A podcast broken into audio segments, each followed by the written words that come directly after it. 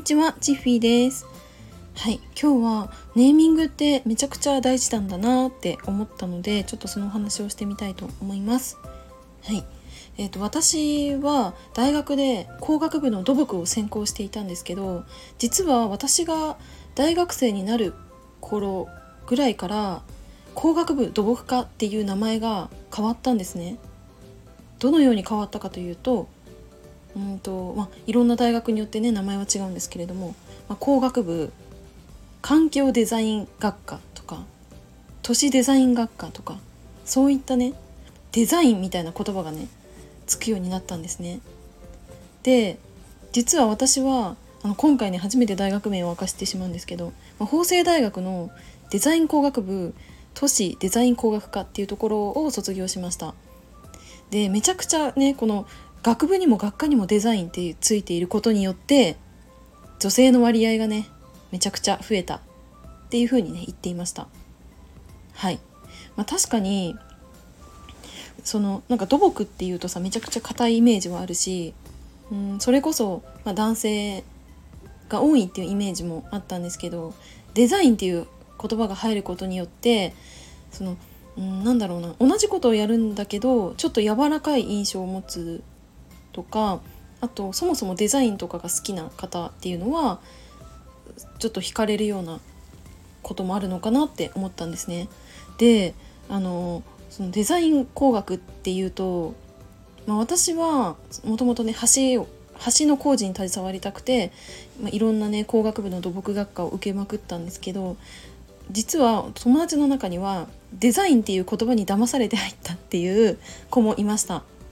うん、どんなかっこいいデザインするのかなって都市をデザインするって結構かっこいいイメージだし響きだなって思っていて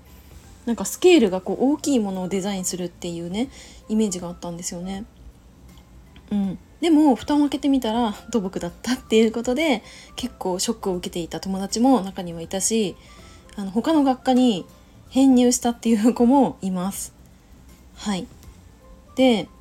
その,、まあ、そのデザインっていう名前がついたことによってもちろんその、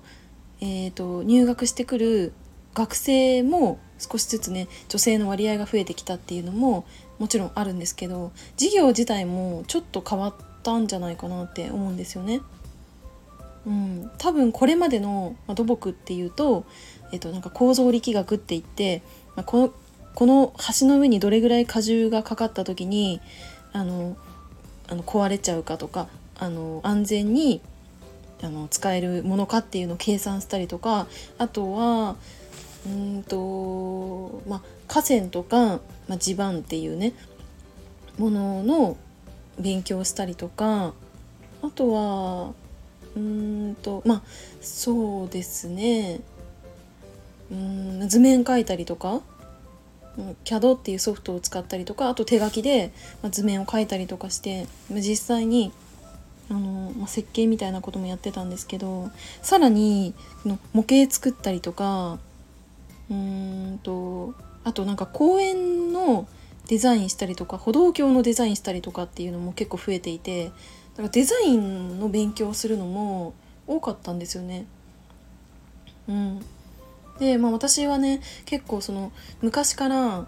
お家とかを見るのも好きでインテリアとかでそれで